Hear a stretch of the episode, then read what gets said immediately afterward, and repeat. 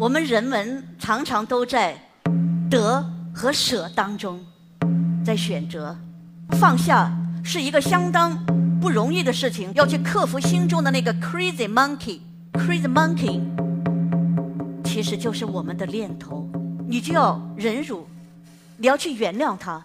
我们心的宁静，就是要突破一切的力量。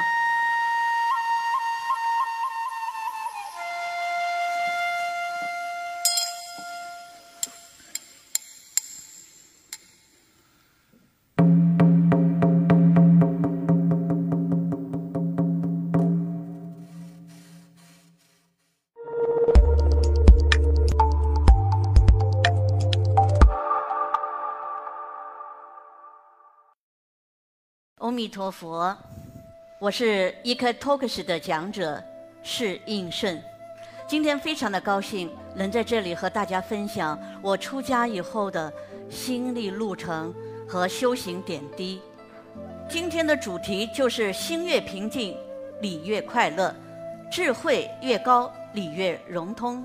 我入佛门的时候，是因为一个梦，清清楚楚的。梦见了我从来没有见过的我的师傅，上本下幻，恩师上人。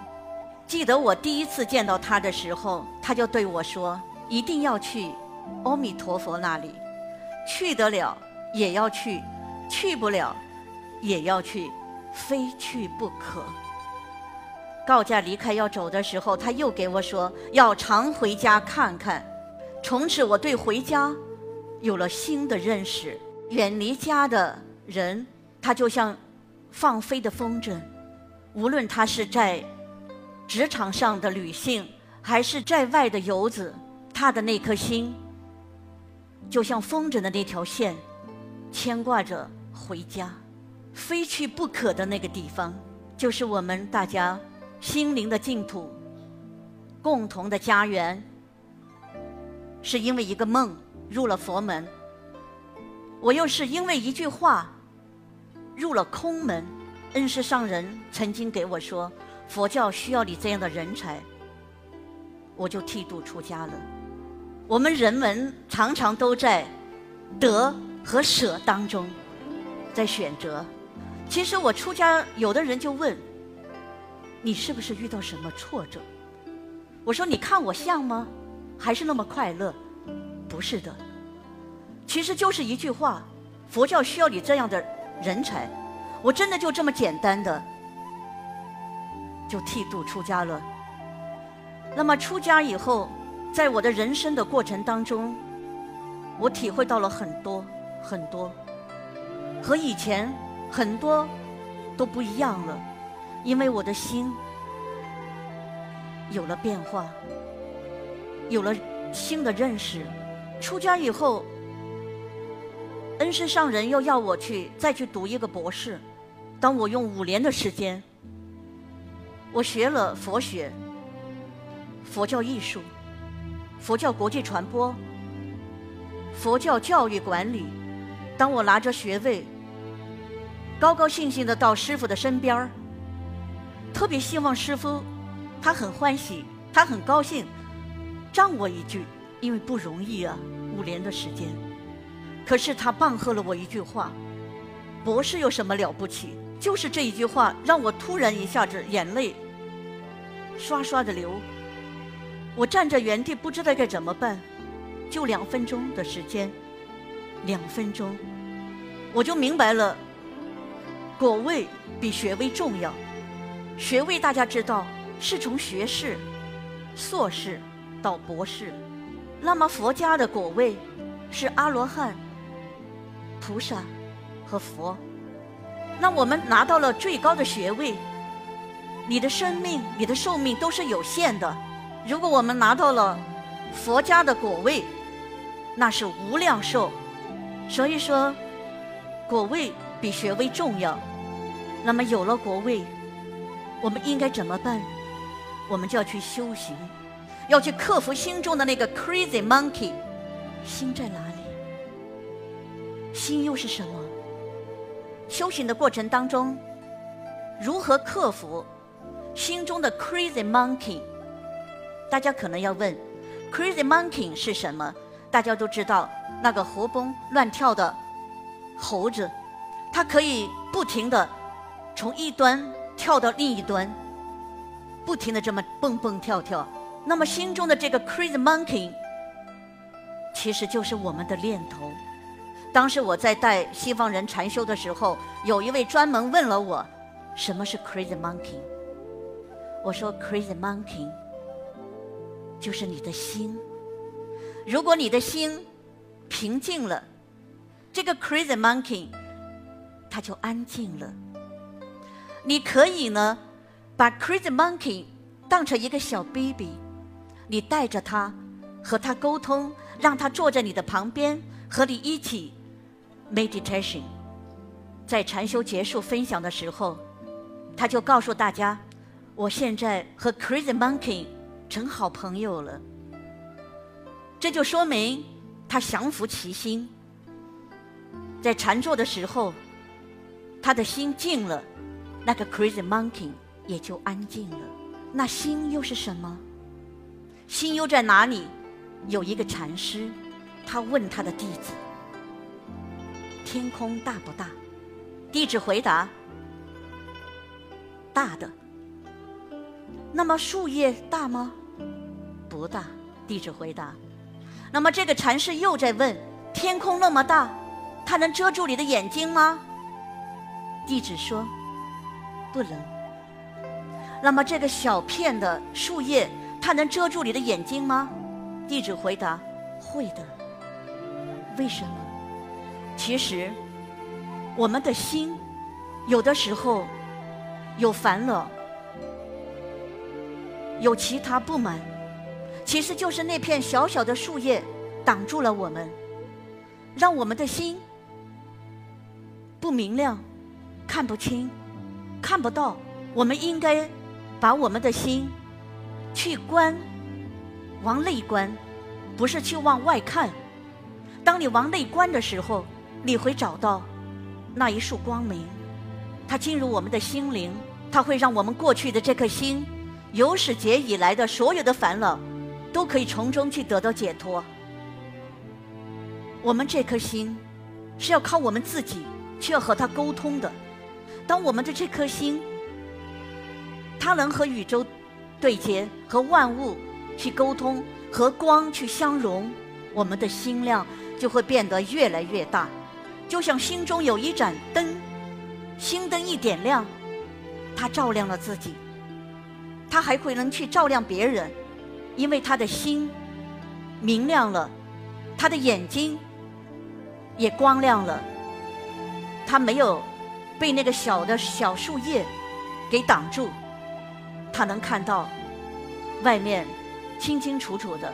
那么我们在职场上的旅行，经常会有这样那样的工作，忙忙碌碌，从这儿飞到那儿，从那儿。又回到这儿，你跑得越远，你走得越高，你飞得越高，但是你的心也会越来越远了吗？想过了吗？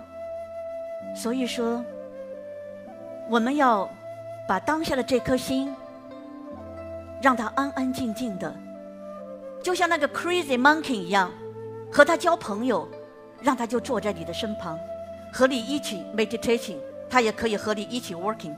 那如何让心？回到这个原点，让这个心回到平静。他有什么方法？我是一个无书法功底的人，如何就成为中国的佛教艺术家？一个偶然的机会，我和国际书像协社结了缘，因为相由心生，书为心画。我进入了这个国际书像学社，干什么？就画线条，过程当中。我体会到，我们可以聆听线条的声音。你们觉得那一条线它有声音吗？其实它真的是有声音的。当你的心静的时候，你真的能听到线条里淌出大山的溪水。